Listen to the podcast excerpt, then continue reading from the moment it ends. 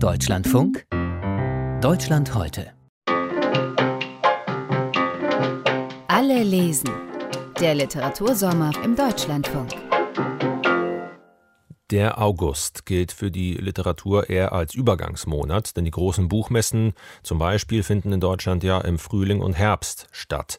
Im Deutschlandfunk ist sind in diesem August aber explizit Buchvorstellungen und Lesetipps zu hören, darunter in Deutschland heute, im Rahmen unserer Reihe Literatursommer, wie gerade gehört. Der Hintergrund ist auch die durch die Pandemie verschärfte Lage für Buchhändler und Autoren.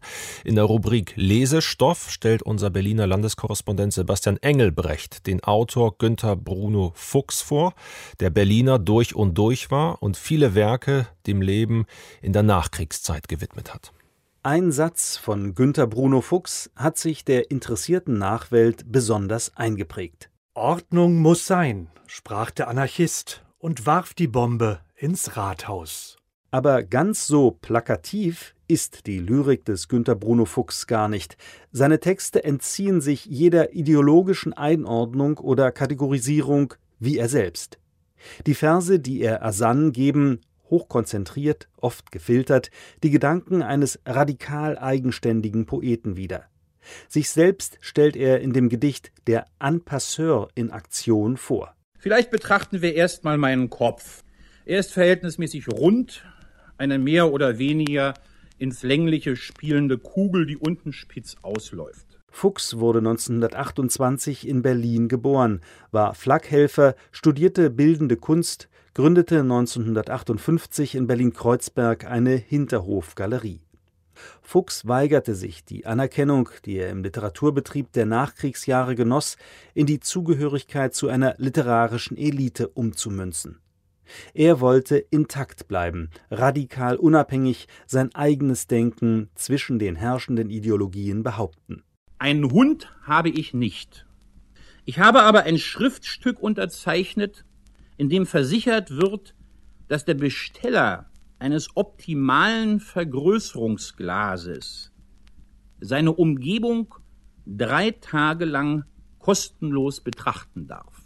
Günter Bruno Fuchs betrachtete seine Umwelt, seine Stadt Berlin, die Welt der Hinterhöfe, Eckkneipen und Trinker, zu denen er sich selbst zählte. Er suchte die Reste des Vorkriegs-Berlins. Er spießte den Untertanengeist seiner Zeitgenossen auf, den Habitus der Uniformierten, das vermeintliche Wirtschaftswunder. All das spiegelt sich in seinen Texten wider, in den Trinkermeditationen von 1962, den Blättern eines Hofpoeten von 1967, in der Geschichte Ein dicker Mann wandert. Viele Bücher versah er mit Grafiken, die weniger Illustrationen seiner Texte sind, eher bildgewordene Texte. Denke ich an mich, so hatte ich in meinem Leben manchmal die Pflicht, ausgiebig zu faulenzen, doch in dem Wort ausgiebig ist irgendwo der Fleiß versteckt. Günter Bruno Fuchs starb schon mit 48 Jahren 1977. So ging dem Land ein Poet verloren, einer, der die eingefahrenen Denkwege der Zeitgenossen ablenkt, verwirrt, erfrischt, stört. A. Tu auf den Mund und sage A. So ist der erste Buchstab da. Louis, du bist doch ein artiger Knabe. Du bezeugst viel Lust zum Lernen. Dein Lehrer gibt dir auf, den ersten Buchstaben und selbst laut im ABC zu suchen. Der kleine Louis fand ihn, schaute nach Berlin-Westend, wo die Westend-Blues wachsen, und rief ganz freudig Ah, Armstrong. Eine Anspielung auf den West End Blues, den Louis Armstrong spielte, zugleich ein Blick in den Berliner Stadtteil Westend.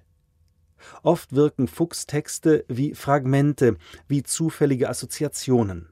Wer sie liest, wird kaum damit aufhören wollen.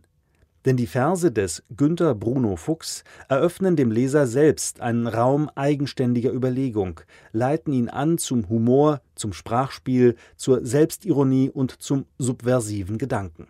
Im Berliner Senat fallen auf einen schöpferischen Faulpelz 143 Sachbearbeiter. Auch in den längeren Formen geht es bei Fuchs um das Leben der Außenseiter, um die, die die Gesellschaft mit einem Lächeln und von ferne betrachten. Ein kurzer Roman trägt den Titel Krümelnehmer oder 34 Kapitel aus dem Leben des Tierstimmenimitators Ewald K. Die Romanfigur ähnelt Fuchs, einer, der bei den Wasserwerken arbeitet, dessen wahre Liebe aber den Tierstimmen gehört. Fuchs selbst soll als Trinker oft in Geldnot gewesen sein, und diese Not, so erinnern sich Zeitzeugen, soll seine Kreativität beflügelt haben. Der Trinker trifft den Schnee, der Schnee sagt, ich bin der Schnee, die weiße Fahne gehört zu mir, ich bin der Parlamentär, ich gehe auf Zehenspitzen durchs Niemandsland.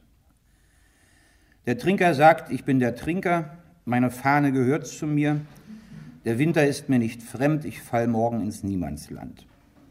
Gut, sagt der Schnee, gehen wir gemeinsam. Ja, sagt der Trinker, wir gehen. Alle lesen, der Literatursommer im Deutschlandfunk. So lautet unsere Reihe im August und seinen persönlichen Lesestoff hat Sebastian Engelbrecht vorgestellt.